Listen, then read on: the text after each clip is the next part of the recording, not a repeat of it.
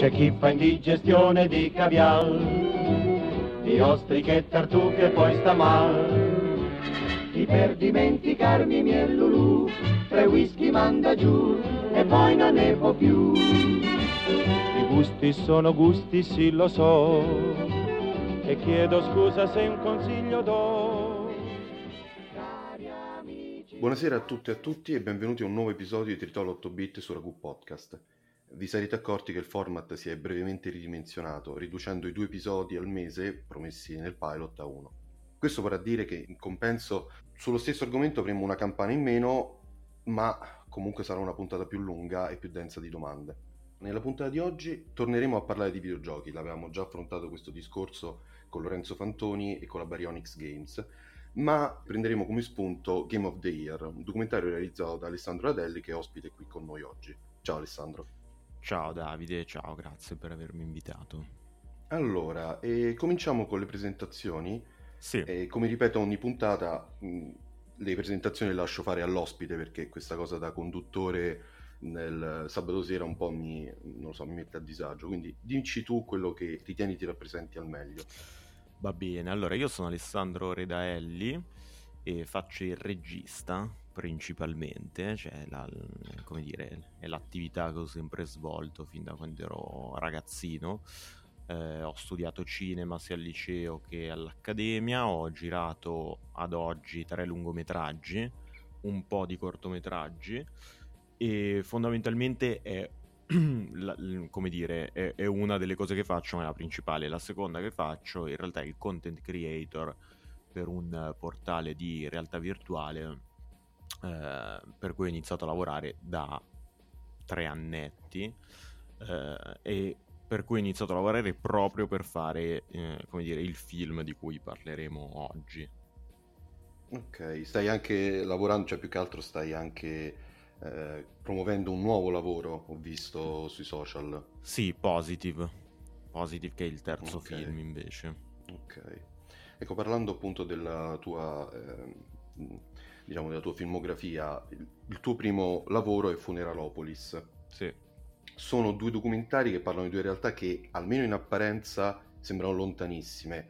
E quindi ti volevo chiedere cos'è cambiato dal 2017 a oggi, se è cambiato qualcosa della tua idea di cinema e eh, cosa hai imparato dalla prima e cosa invece dalla seconda esperienza. Ma guarda, a livello di contenuti non è cambiato molto, nel senso che io cerco sempre di raccontare, o meglio in questo momento della mia vita, negli ultimi anni, eh, volevo raccontare dei microcosmi ben specifici, un po' tralasciati, diciamo, dalla, dalla cultura pop o dal, eh, da, da, una narrativa un po' approfondita.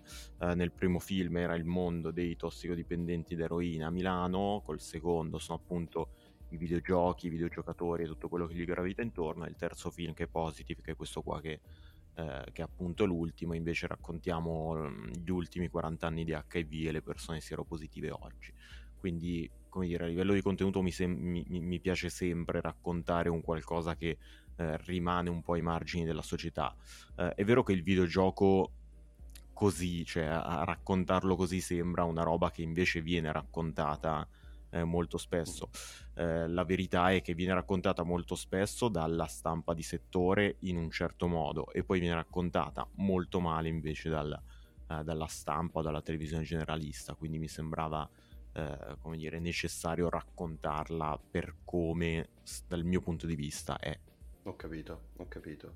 E, ehm, in Game of the Year ti muovi in tre sottoinsiemi del mondo gaming, gli sport, i content creator e gli sviluppatori. Sì. Quale dei tre hai trovato il più difficile da rappresentare e da seguire anche nella realizzazione di questo documentario e qual è quello che ha arricchito di più la tua esperienza, quello anche magari di cui ne sapevi di meno? Allora, eh, ma è complicato perché in realtà so, sono state tutte e tre delle sfide eh, mica da ridere eh, inizialmente credevo che i, gli sviluppatori content creator fossero i più difficili da raccontare proprio perché eh, vivendo sostanzialmente davanti a un computer, prevalentemente a scrivere codice o a registrare materiale, eh, che è un po' la triste vita che faccio spesso anch'io. Come dire, avevo pochi spunti per rendere cinematografico quella roba lì. Mm-hmm. Eh, mentre d'altro canto gli sport, essendo per l'appunto più vicino allo sport tradizionale, quindi avendo una platea, avendo della gente che gioca, eh, delle emozioni ben, ben, chiare in scena, eh, pensavo sarebbe stato più semplice da, da, portare sullo schermo. Poi alla fine, in realtà, eh, con sviluppatori e content creator eh, non è stato così difficile perché le dinamiche della, mh, mm, come possiamo definirla, eh, delle, le, le, dinamiche dello sviluppo creativo, del mondo creativo sono un po' sempre quelle, no? sia che tu stia facendo un videogioco, un film, scrivendo un romanzo, eccetera, eccetera. Quindi, boh, alla fine delle cose escono fuori, escono fuori tra, tra, nel rapporto tra i personaggi e finché non c'è un solo personaggio fermo a sviluppare, in tutti gli altri casi diciamo che si riesce a portare a casa un risultato decente anche dal punto di vista puramente cinematografico. Ehm, paradossalmente, dicevo, poi quello più complicato da raccontare si è dimostrato eh, l'e-sport con, eh, con Raynor, con questa, eh, con questa finale lunghissima che è tutto poi il terzo atto del film eh, e che ci abbiamo messo, secondo me, 6-7 mesi a montare soltanto quella. Eh, proprio perché le dinamiche del videogioco sono difficili da far uscire fuori, cioè no, noi stessi che stavamo realizzando il film non conoscevamo bene StarCraft 2, che è il videogioco a cui gioca lui, e quindi farlo arrivare a un pubblico generalista, perché poi l'obiettivo nostro era arrivare a tutti e a tutte, non a, semplicemente ai videogiocatori e alle videogiocatrici, eh, come dire, rendere chiare le dinamiche di una partita, di una roba che non si capisce bene cos'è, si è dimostrato molto complicato. Poi abbiamo agito anche lì eh, come dire, sulle emozioni, sulle reazioni della famiglia che lo guarda, cercando di rendere chiaro quantomeno, mh, mm, chiara quantomeno la direzione verso cui stava andando la partita. Uh, quello che mi sono portato più dietro, non lo so, un po' tutto in realtà, perché io sono sempre stato un grande appassionato di videogiochi, uh, però non ho mai frequentato attivamente uh, la, la, scena di, de, degli streamer, degli sviluppatori, eccetera, eccetera. Quindi ho scoperto un mondo, un mondo abbastanza nuovo, pur essendo molto, molto appassionato di quella roba lì. Eh, forse il mondo dei content creator è quello che mi ha stupito di più per dinamiche eh, e soprattutto perché c'è un, un, forte pregiudizio che gravita attorno a quella figura, no? per cui eh, si pensa sempre che eh, il content creator sia quello che si piazza davanti al computer, accende la telecamera e fa un sacco di soldi. Mm la realtà poi alla fine è ben diversa. Sì, sì, assolutamente. Mi ricollego a questa cosa della realtà perché mi interessava approfondire con te il discorso del Patreon e delle donazioni. Uh-huh. Lo spaccato di uno dei personaggi, Elena, Elena Zueva, nome d'arte, l'alias, e, e soprattutto anche la, la, discussione che fa con il, il suo compagno manager sul balcone, ma anche in generale tanto mi ha um, mi ha stretto diciamo, lo stomaco anche il discorso dell'università, cioè che tutti questi comunque, tutte queste mh, figure dicono ok, ma io quando arrivo a 40 anni, se non mm. ho sfondato, che faccio? E c'è appunto certo. il discorso sul titolo del stu- di, di, studio. Ecco, la dinamica del Patreon, delle donazioni, che è quella che regge fondamentalmente questa economia, che poi in realtà muove eh, migliaia di, di, euro ogni anno, l'abbiamo visto appunto anche nel caso che è scoppiato dei, dei leak tu come la, l'hai vista dall'interno? Cioè io l'ho trovato anche da, mh, dal documentario, come l'hai raccontato, un continuo stare con l'acqua alla gola. Sì. E soprattutto in balia del, del proprio pubblico, perché... Vabbè, mh, per prima rispondi, non ti preoccupare. Certo, no, ma guarda, è, è, assolutamente così, però lo è nella misura in cui è con l'acqua alla gola chiunque lavori in partita IVA, non lo so, eh, certo. o faccia il mio mestiere eh, è veramente la stessa cosa. Poi, come ti dicevo, io ehm, appena ho iniziato le riprese in Game of the Year, ho iniziato a lavorare per un portale di videogiochi proprio per scoprire le dinamiche interne eh, di, di, di, un content creator e lavorarci in prima persona. Eh, tant'è che questo era un sito molto piccolo, gli ho aperto il canale YouTube, ho iniziato io a fare i video, a fare le recensioni, abbiamo aperto il canale Twitch e quindi ho iniziato un po' a fare la stessa cosa per capire come funzionasse.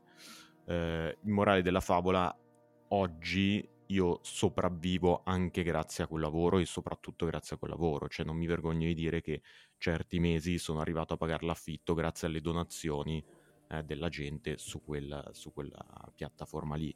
eh, su quel sito lì. Quindi, eh, come dire, è una roba che ho capito in buona parte mentre giravo il film e in un'altra parte eh, facendolo, facendolo, in prima persona. Ehm, diciamo che appunto c'è un grosso pre- pregiudizio nei confronti di chi fa questo lavoro eh, perché si pensa che non faccia niente e guadagna tanto. La realtà è che si sbatte un casino. Eh, cioè, banalmente io quando faccio i video per il mio canale ci metto veramente delle ore, cioè ci dedico molto mm. più tempo rispetto a un lavoro da videomaker per cui mi chiamano, vado a fare le mie riprese, me le monticchio. Mm, e, e, bella lì, invece in questo caso devi dare dei contenuti costanti, devi stare aggiornato, devi raccontare quello che interessa durante eh, un arco eh, temporale molto stretto. E, e, così i protagonisti e le protagoniste del film fanno magari per lo più con lo streaming, perché poi raccontiamo soprattutto il mondo di, eh, di Twitch, gente che davvero si sveglia alle boh, 10 di mattina, eh, manda due mail, fa due call e poi si attacca a streamare dalle 2 di pomeriggio alle 2 di notte. Eh, io avevo osato dire durante una live su Every Eye un annetto fa mm.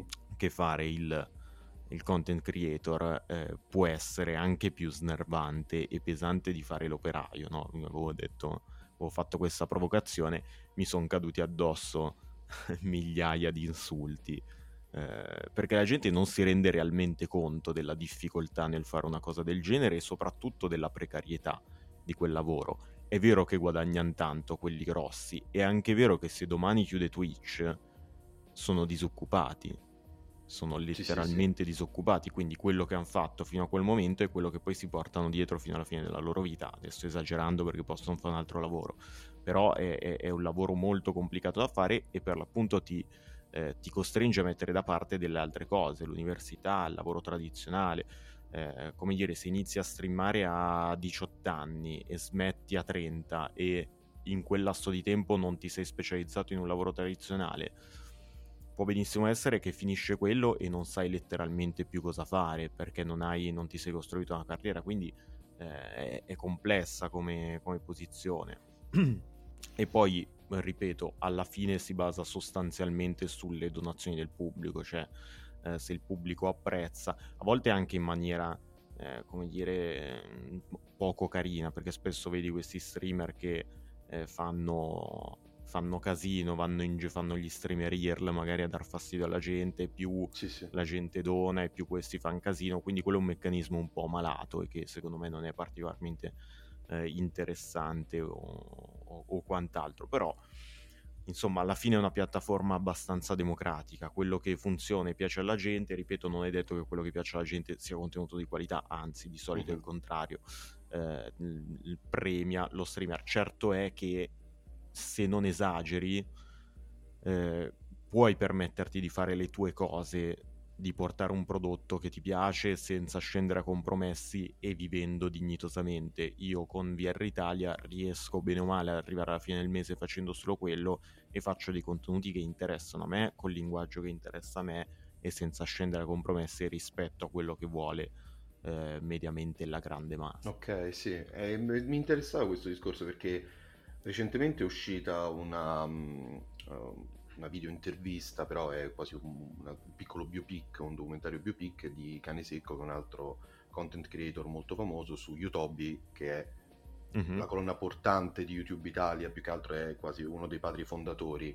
E c'era il momento in cui lui appunto parlava di lavorare in RAI, che lui per un periodo ha lavorato in RAI, curava eh, la social media manager del, del, di Twitter, dei canali Twitter di Regulp e mm-hmm. a un certo punto si è reso conto che con gli sponsor gli conveniva continuare a lavorare facendo Twitch appunto piuttosto che ehm, appunto piuttosto che continuare a lavorare in Rai. La cosa che a me un po' mh, effettivamente mi impressiona di questo lavoro ne stavamo appunto parlando adesso è che tu hai dei tempi brevissimi cioè tu ogni giorno è necessario che stare sulla piattaforma fare qualcosa sulla piattaforma fare qualcosa di interessante sulla piattaforma che è molto diverso diciamo, da quel lavoro invece a contratto che può essere su appunto una, una grande emittente come emittente RAI o anche Mediaset e così via. Quindi si guadagna di più, però il discorso è che si lavora costantemente, cioè sì. il problema è che poi sì. prendersi le ferie significa rinunciare a possibili in- introiti e così via. Ed è una cosa che non, non, lo so, è molto strano perché è parte della nostra società, di come si sta sviluppando la nostra società oggi, però al tempo stesso è, un, è una cosa che un po' spaventa, ecco, perché poi viene anche in mente, non lo so, io vedo anche dei Twitcher, ovviamente internazionali, stranieri, principalmente americani, eh, che fanno anche proprio 24 ore, 48 ore costantemente certo. in live. Recentemente l'ha fatto Dario Moccia, sempre però i, le donazioni le ha versate sono state donazioni uh, all'ospedale durante il periodo della prima pandemia, quindi era il discorso di stiamo tutti a casa, certo. io vi tengo compagnia durante il, la prima ondata Covid. Sì. Invece era già da prima, vedevo persone che proprio stavano perennemente con il selfie stick, andavano in giro, visitavano tutto, perché poi molti pensano che su Twitch ci sia soltanto il gaming, ma in realtà adesso c'è tutto. Certo, no, no, è, un, è una parte molto piccola ormai il gaming su, su Twitch rispetto a banalmente lo show eh, just chatting in cui si riuniscono X persone e parlano di boh, qualunque cosa, attualità, cinema, eh, eccetera, eccetera. Quindi no, Twitch si, si è trasformata tantissimo. Eh, banalmente si è trasformata tantissimo anche dal, uh, dalla pandemia, per cui tante personalità anche importanti nel mondo dello spettacolo uh, televisivo si sono aperte il canale Twitch e hanno iniziato a fare le loro, le loro robe lì o dei concerti, la gente che suona, eccetera, eccetera. Insomma, eh, ormai ce n'è tanta di roba là sopra. Mm, cioè, sì, sì, sì. E niente, io invece eh, l'altro aspetto del documentario, che invece ho trovato quello un po' più sofferto, poi mh, mm, me ne parlerai tu eh, meglio, è quello del, dello sviluppo di videogiochi, cioè di quelli che appunto degli sviluppatori dei team di sviluppo che sono tre all'interno del, del documentario Game of the Year mm-hmm. e um, c'è un momento secondo me che è quello forse un po' più amaro che appunto Matteo Corradini che um, è un uh, è invitato da Wired Italia per, una, per parlare del proprio, del proprio, videogioco insieme al, al team di sviluppo The Exorcist ehm, sì. a un certo punto per scherzare dice lo posso dire eh, che i videogiochi sono un'opera d'arte e poi continua sul, diciamo, su questa falsa riga della, della battuta. Mm, come mai in Italia ci sono, e questo era una cosa che io ho già affrontato con, nelle altre due puntate, ma volevo sentire il tuo punto di vista che hai seguito questi mm-hmm. sviluppatori, c'è così tanta fatica a effettivamente investire in questo, in questo settore e a riconoscere il potenziale di questo settore, perché quello che io, quello che io ho percepito da tutti e tre, da, da, tutti e tre i team di sviluppo è la precarietà. La precarietà che possono essere sì. ore di sonno in meno, che può essere il non avere fondi, quindi non potersi permettere di cercare eh, distributori per promuovere il, il, gioco, ma dover andare a proprie spese nelle, nelle varie fiere, anche ge- generaliste, per cercare appunto di trovare qualcuno interessato e così via. Certo. E allora, ci sono due, due, problemi secondo me riguardo a questo, a questo fatto. Uno che è oggettivo, ovvero la mancanza di soldi in Italia riservati alle opere creative. Eh, cioè, se pensiamo come sta messo anche il cinema, da questo punto di vista c'è, c'è, da mettersi le mani tra i capelli. Il cinema italiano è un livello letteralmente vergognoso, c'è un miracolo che riesca a uscire qualche film ogni tanto ma mhmm, sostanzialmente non funziona quasi la totalità del sistema cinematografico.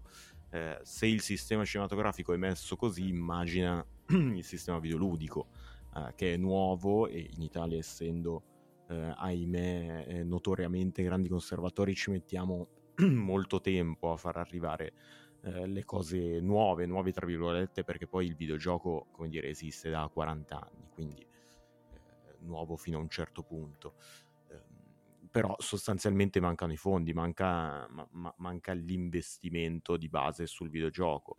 Eh, e questa è veramente una, una, forma di cecità allucinante perché eh, basta guardarsi intorno, basta vedere cosa ha fatto la Polonia, cosa ha fatto la Spagna, cosa ha fatto la Germania per rendersi conto, eh, la Francia soprattutto, per rendersi conto che il videogioco al di là del suo valore culturale è un mercato gigantesco che può portare un sacco di soldi sia nel paese che alle società che investono eh, da questo punto di vista. Quindi questo è un problema oggettivo, ma è un problema di tutta la creatività italiana.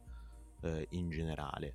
Eh, il secondo problema, che invece è più una mia percezione, è il fatto che non ci siano poi così tante idee nel mercato videoludico italiano, nel senso che ogni tanto incontri qualche sviluppatore o qualche sviluppatrice che ha delle idee forti, che hanno delle idee forti. Nella maggior parte dei casi incontri gente che cerca di rifare una roba che ha già visto, una roba che chiaramente non può raggiungere perché magari vuole rifare il AAA fatto con 300 milioni di dollari in America o un tipo di, di, di, di prodotto con una sensibilità spiccatamente orientale e che qui non ha senso, non ha senso rifare esattamente così. Eh, quindi ecco, manca un po', eh, manca un po' come dire, po' tutta la filiera intellettuale che invece c'è nel mondo del cinema, cioè manca la gente che pensa veramente a cosa sta raccontando con un videogioco, cosa sta facendo con un videogioco.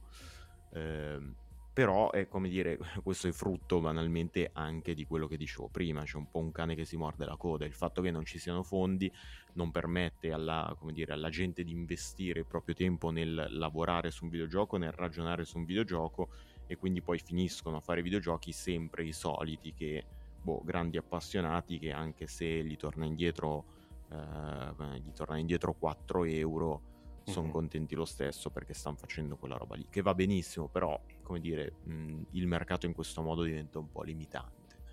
Certo, ma poi si crea un fenomeno tipicamente italiano che è quello più che altro del, di andare a lavorare all'estero o comunque certo. di lavorare ma per e, già. E, e giu- giustamente aggiungo sì. perché non, non, ci sono, non, non, non c'è un'alternativa. Sì, sì, sì, sì, sì. E questo mh, mi spaventa molto perché ne parlavo anche con la Baryonyx sì anche nel cinema che comunque in Italia è sempre stato o almeno lo era un settore di punta stiamo vivendo una situazione precaria e... Sì, da anche lì qua, più di 40 da anni. più di 40 anni, esatto, ed è una cosa abbastanza impressionante perché un settore come i videogiochi, considerando il panorama italiano, lo si può anche giustificare, purtroppo si subisce questa cosa, però per quanto certo. riguarda effettivamente eh, il cinema il fatto che anche in quel settore ci sia molta difficoltà a proporre, molta difficoltà a proporre e soprattutto molta difficoltà a produrre, perché eh, dopo la proposta bisogno, eh, c'è bisogno dei fondi per realizzare ed è una cosa che fa molto riflettere, ma tanto è un, un discorso a tutto tondo, purtroppo questo riguarda anche la sì, musica. Sì, sì, esatto, cioè, c'è veramente poco da, da discuterne, ma e banalmente lo, lo, lo, puoi dedurre anche da, da, da, quello che ho detto in apertura, nel senso io nonostante abbia fatto eh, prima di Funeralopolis dei corti dentro a lungometraggi corali che sono usciti in America, in Germania, eccetera, ho vinto festival internazionali, ho fatto tre lungometraggi che sono andati bene, hanno vinto dei festival importanti, il primo della shortlist dei David, insomma, eh, come dire, penso di aver fatto tanto già nel cinema, eh, comunque mi riduco a dover chiedere delle donazioni su Twitch mentre parlo di videogiochi in realtà virtuale, se no non arrivo a fine mese e questa roba è abbastanza spaventosa. Eh, poi sicuramente c'è chi ha messo anche peggio di me, però trovo in, dire, ingiustificabile un paese in cui eh, un, un professionista o una professionista non possono letteralmente fare il proprio lavoro per vivere. Sì, sì, sì, no, ma soprattutto poi io ripeto sempre questo discorso, l'avevo già detto nelle puntate che riguardava il videogioco, in Italia, cioè è, è, fa ridere che si sta parlando di una delle none economie nel mondo che certo. ha fondamentalmente un mercato di uh, gente che, fu, che scappa, cioè di professionisti molto formati che però vanno a lavorare all'estero perché non, non hanno possibilità di lavorare in Italia. Comunque rischiano eh sì. di...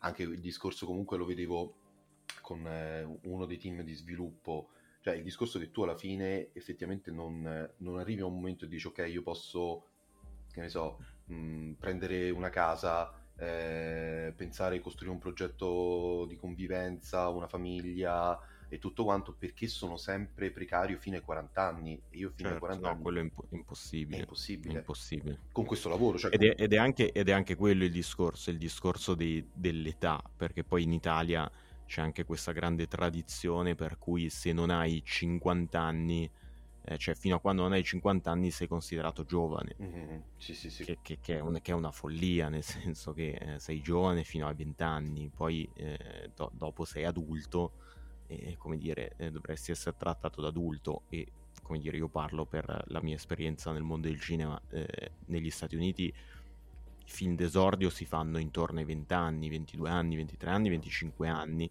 e si fanno anche con budget eh, consistenti. Qui leggi ogni tanto giovane esordiente eh, gira il primo lungometraggio e il giovane esordiente ha 54 anni ed è una roba che, che, che fa paura, cioè forse fa paura più di tutto quello di cui abbiamo parlato prima perché si tratta di eh, cioè poi il discorso qui è il tempo, il proprio tempo a disposizione su questo mondo che uno vorrebbe eh, investire in modo sensato, ma sa che i, eh, i tempi sono così dilatati in Italia che è già un miracolo riuscire a fare una cosa nell'arco della propria vita. Assolutamente, ma poi ehm, se questo lo, lo, rapportiamo, se questo parallelismo lo riportiamo sul discorso dei videogiochi, diventa anche sì. difficile seguire il mercato. Cioè il problema è che certo. se tu a 40 anni hai un'idea di mercato videoludico, magari poi ti trovi fuori sincro e rischi che il tuo prodotto non sia più... Assolutamente. Eh, cioè, come per il stesso discorso per il cinema, però questo discorso per i videogiochi. Sì, ancora di più ancora sul videogioco, più, certo. Che è un settore che sì, sì, no. innovazioni continue, adesso abbiamo il discorso della realtà virtuale e, e, magari tantissimi sviluppatori neanche la considerano uno strumento mh, mm, certo. comunque potenziale perché difficile, troppo complesso e rimangono magari su una visione di videogioco di fine anni 90, per dire. Ma assolutamente, assolutamente anche perché mancando di forza lavoro questo paese, eh, come dire, ci, ci, mette anche di più a produrre roba, cioè un, un, team di sviluppo che si mette oggi a realizzare un videogioco ci mette di più di un team americano ovviamente perché eh, ha meno forza lavoro. Quindi verrà di base un prodotto più approssimativo dal punto di vista eh, puramente eh, tecnico, più, più formale, dal, diciamo. Eh, e poi uscirà dopo, uscirà probabilmente quando sarà già fuori mercato perché non c'è un'infrastruttura che, certo. Eh, che lo tiene. No, invece mi interessava, adesso abbiamo toccato il discorso della realtà virtuale, mi interessava mm-hmm. eh, chiederti, diciamo, aprire questa parentesi perché ho eh, nelle tue storie recentemente visto che hai avuto un rant sul, sì. su, sempre sulla cecità e la miopia eh, della, diciamo, del pubblico italiano, comunque anche della, della, critica soprattutto e della stampa di settore. Volevo se potevi riportarla qui perché l'avevo trovata molto interessante, ma per quando diciamo, ti ho mandato le domande, per quando avevo preparato l'intervista non ce l'avevo messa certo. dentro perché avevo già tutto pronto. Quindi sì, ma guarda, quel discorso è molto semplice. Mm, io appunto seguo la realtà virtuale dal 2016, cioè da quando sono usciti i primi visori commerciali acquistabili anche dal pubblico. L'ho sempre trovato un mezzo straordinario per una lunga serie di motivi, nel senso che mm, banalmente nel gaming si possono fare robe eh, meravigliose, estremamente variegate e eh, si può sviluppare un linguaggio che allo stato attuale nel mercato tradizionale è un po' fermo da un po' di anni. Eh, oltre a quello si possono fare molte altre cose, si possono visitare dei luoghi che non si ha la possibilità di visitare, eh, fare appunto dei viaggi virtuali, incontrare persone, discutere, andare a dei talk show, andare ai concerti. Eh, questa roba viene scambiata spesso per oddio che paura, adesso inizieremo a fare le robe eh, solo virtuali e ci dimenticheremo del mondo reale. Ma questo è un discorso che fanno gli anziani dagli anni 70, eh, fin da quando sono usciti i primi computer e già con internet, ah oddio, adesso si parlerà, poi escono gli smartphone, ah oddio, è un po' sempre il solito circolo. Eh, e, che, e che trovo abbastanza ridicolo, nel senso che se si conosce la storia si sa che eh, un, un, certo mezzo viene sempre percepito, cioè un mezzo di questa portata viene sempre percepito come qualcosa di alienante, di eh, divisivo nei confronti del, de, del, mondo, della società, eccetera, eccetera. Eh, mentre la realtà poi è ben diversa, cioè gli, gli smartphone ci hanno aiutato a vivere meglio, internet ci ha aiutato a vivere meglio, eccetera, eccetera. Ehm, la realtà virtuale ci aiuterà a vivere meglio, a fare delle cose che non andranno a sovrapporsi alla realtà, tra virgolette, che, che poi anche lì c'è un discorso eh, abbastanza complesso su cos'è la realtà. Cioè, mm-hmm. se io ti mando un messaggio su WhatsApp non è che non è reale, è reale anche quel messaggio su WhatsApp, quindi però vabbè, è tutto un altro discorso che eh, meriterebbe un, una puntata a parte. E, um, Però sì, ultimamente su tante testate generaliste si parla di oddio che paura il metaverso, che paura eh, la realtà virtuale, ci si fa male, eccetera, eccetera, senza capire poi le potenzialità vere eh, di, questo, di, di, questo, mezzo. Ripeto, come avevo detto nelle storie, c'è il ehm, Virtual Reality Institute of Health and Exercise, eh, che è un istituto americano che fa ricerca sui eh, benefici della realtà virtuale anche dal punto di vista eh, fisico, no? fare esercizi fisici, fare eh, palestra tra virgolette in realtà virtuale eh, supportato appunto poi da grandi giornali come Wall Street Journal eccetera eccetera eh, che cerca di spiegare che no raga la realtà virtuale fa bene anche a livello fisico eh, ci aiuta a muoverci può eh, appunto permetterci di fare attività sportiva eh, senza, cioè, divertendoci poi fondamentalmente, che è il motivo per cui molti non fanno sport, è perché non si divertono ed è legittimo, ognuno poi si diverte a modo suo. Eh, in questo modo ci si può anche divertire facendo delle robe eh, assurde che mai si farebbero nella vita, restando anche in forma. Insomma, ci sono veramente un, una serie infinita di, eh, di, di discorsi legati alla realtà virtuale, tra cui anche, e cito l'ultimo, eh, la possibilità di vedere dei film dentro una sala virtuale eh, da, da, casa sostanzialmente. Ti metti il visore e ti ritrovi dentro un cinema con altre persone a guardare dei film su uno schermo gigantesco proprio come al cinema. E questo cioè, il discorso ad esempio in questo caso non è che questo va a sostituire il cinema. Questo va a sostituire o dovrebbe sostituire la visione dei film sul, sul, computer o sullo smartphone come qualcuno fa o sul televisore. Cioè va solo a migliorare, ma non va a sostituire l'esperienza reale.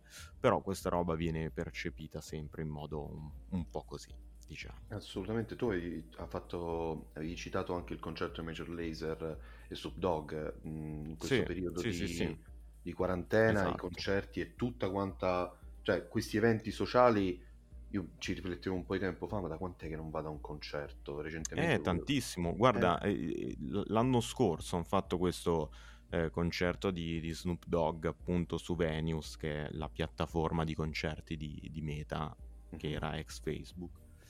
Eh, dentro tu praticamente va, ti, ti, metti il visore, entri in questa hall, entri nella, nella sala concerto, ci sono altre persone che si muovono perché, mh, mm, come dire, il, il, visore traccia anche il movimento delle, delle mani, delle braccia.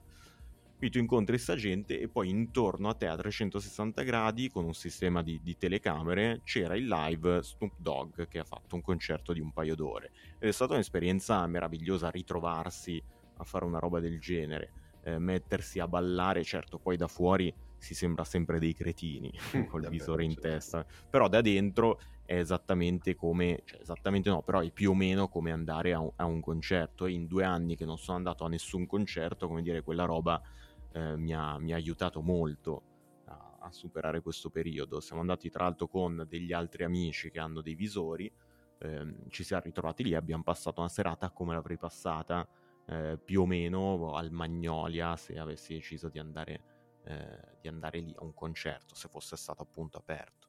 Certo. Assolutamente, ma, ma infatti anche l'altra cosa che volevo aggiungere è che questa pandemia poi ha dato dimostrazione che spesso eh, si dà per scontato, ah ok, quindi si chiuderanno in questo, c'è sempre l'idea, diciamo questa idea da Matrix, che ci si chiude sempre in questa realtà certo. virtuale perché non ci soddisfa la realtà, ma in realtà, scusa il gioco di parole, non è così, mm. ne, ne parla chiaro il fatto che molti studenti vogliono tornare a scuola perché certo. mh, la DAD è uno strumento, non, non, è uno strumento adeguato e soprattutto quello che poi manca è l'aggregazione, cioè la realtà certo. scolastica una volta, tu ogni volta ti svegli la mattina magari ti pesa, però poi quando sei là hai tutta una serie di dinamiche, nel momento in cui ti vengono tolte l'unica cosa che ti rimane è la tua stanza e poi eh, all'età del liceo vivi con i tuoi genitori, quindi hai anche pochissima privacy, quindi hai solo certo. una stanza, e diventa pesante, cioè il discorso è che sì, sì, infatti che va semplicemente affiancata. Esatto, cioè, quando non c'è la possibilità di,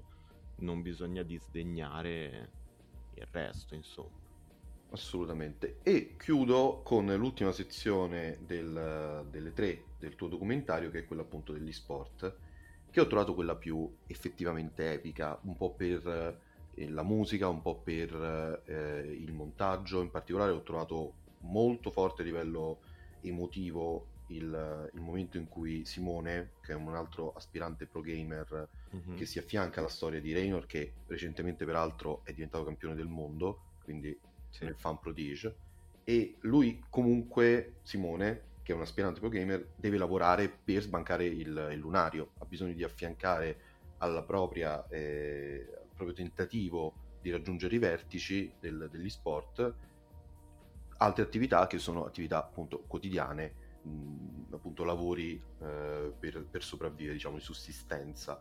E eh, volevo sapere proprio per te, questo mm-hmm. poi a livello sia di, di riprese, tu mi hai detto che ci è voluto molto per seguire Raynor sei mesi, mi hai parlato e hai detto che comunque è stato molto difficile perché poi la difficoltà è che cosa faccio? Vado a riprendere lo scontro, è un po' come sì. riprendere una partita di scacchi.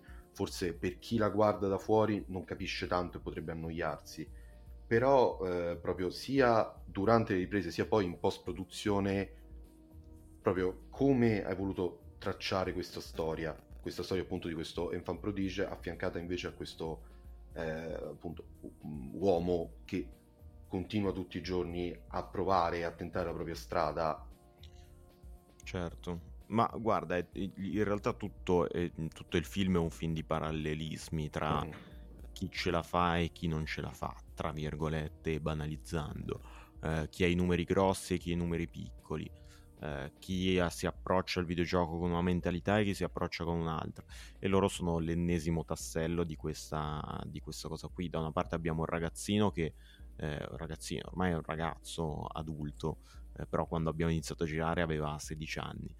Um, un ragazzo che è stato seguito fin da quando era molto piccolo nel videogioco, cioè i suoi genitori non è che gli dicevano no, non giocare ai videogiochi che fanno male, gli dicevano guarda, prova questo, prova quest'altro, ah ti piace, beh, sei bravo, bene, vuoi, vuoi farne un, un'attività come fosse eh, che vai, non lo so, a basket o a karate eh, tre volte a settimana, fai questa cosa qua, non c'è problema, e di fatti è diventato un grande campione eh, che n- non è neanche lo stereotipo di, del videogiocatore chiuso in una grotta, no? Perché spesso c'è anche questo, sì, chiuso in una grotta, eh, sporco, eh, con, con, i capelli unti che sta lì a giocare. No, il ragazzo eh, normalissimo che, che, vive la sua vita e invece che andare a giocare a calcio, cosa che tra l'altro credo faccia com- comunque, eh, gioca cioè invece che il sogno di diventare calciatore, il sogno di diventare grande pro player e lo è diventato. Dall'altra parte abbiamo un ragazzo che ha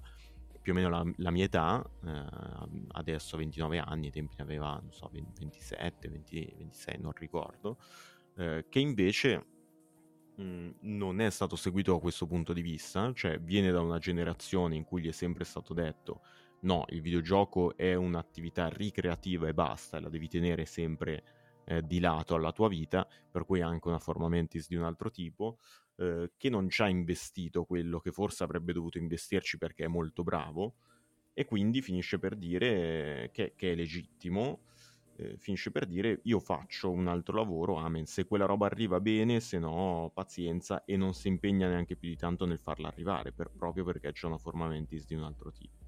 Eh, e questo ci racconta un po' anche la differenza, cioè, ci, ci racconta soprattutto la differenza generazionale tra uno e l'altro personaggio.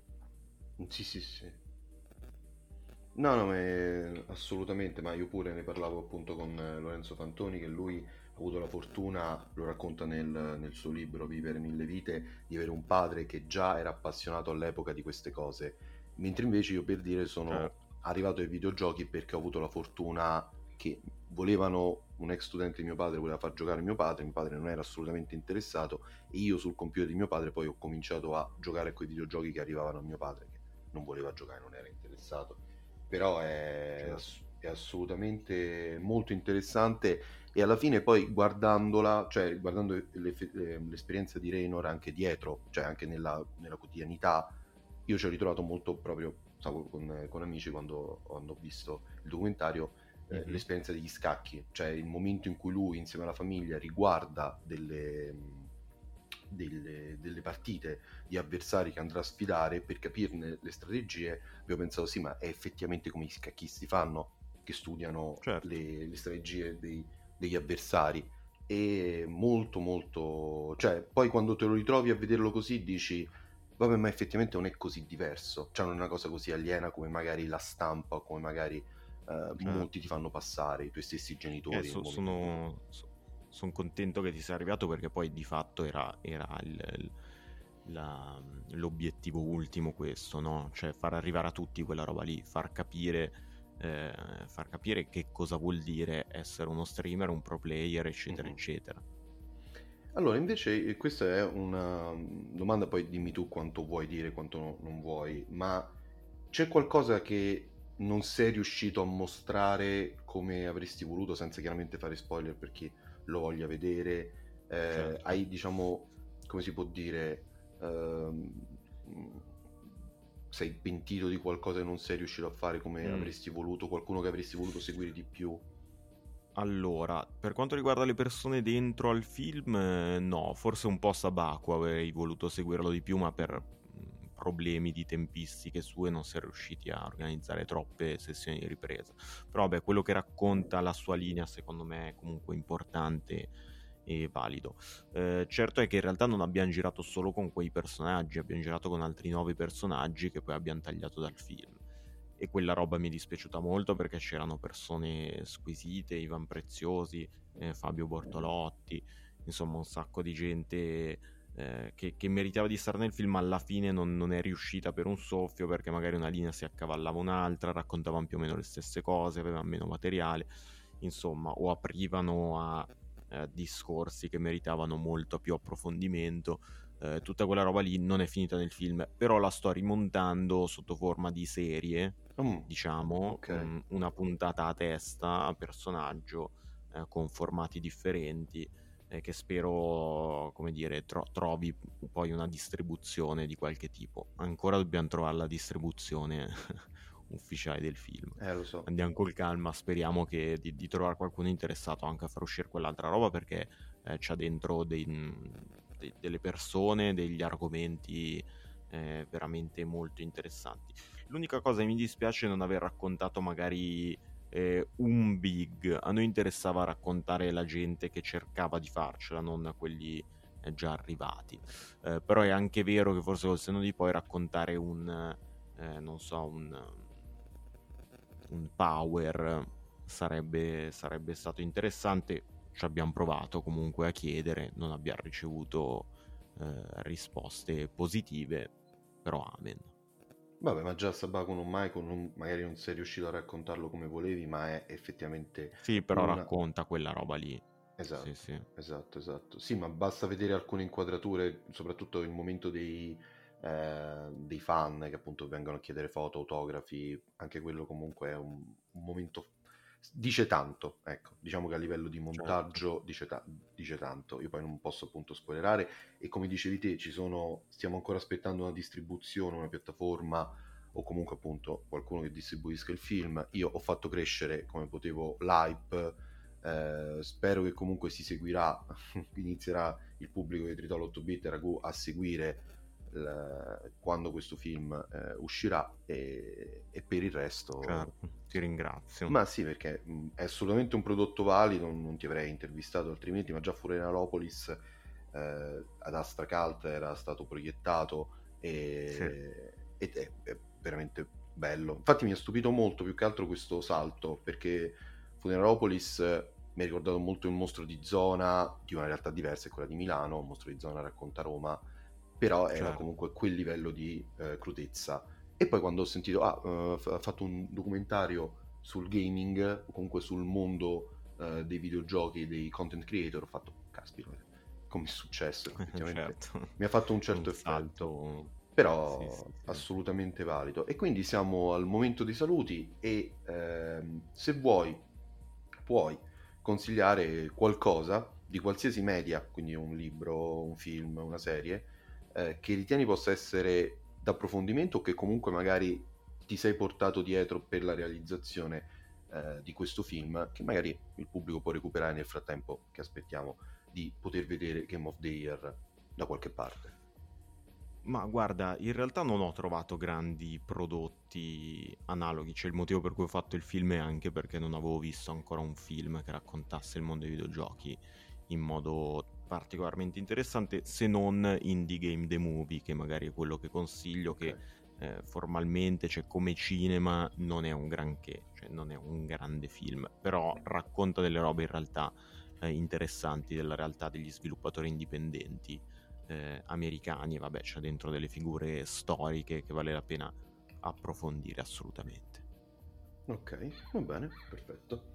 Allora noi ci salutiamo, ti ringrazio tantissimo per, eh, per l'intervista e spero di, di, vedere Game of the Year da qualche parte così che posso anche effettivamente spammarlo dove posso. Dai, speriamo, vi, vi invito, invito, tutti e tutte a seguire magari la pagina Instagram eh, di Game of the Year o seguire me su Instagram, comunque pubblicherò tutte le cose, tutte le novità a riguardo appena avremo qualcosa. Ottimo, allora io saluto anche il pubblico di Ragù e di Tritolo 8 bit e ci vediamo per una prossima puntata. Ciao Alessandro. Ciao.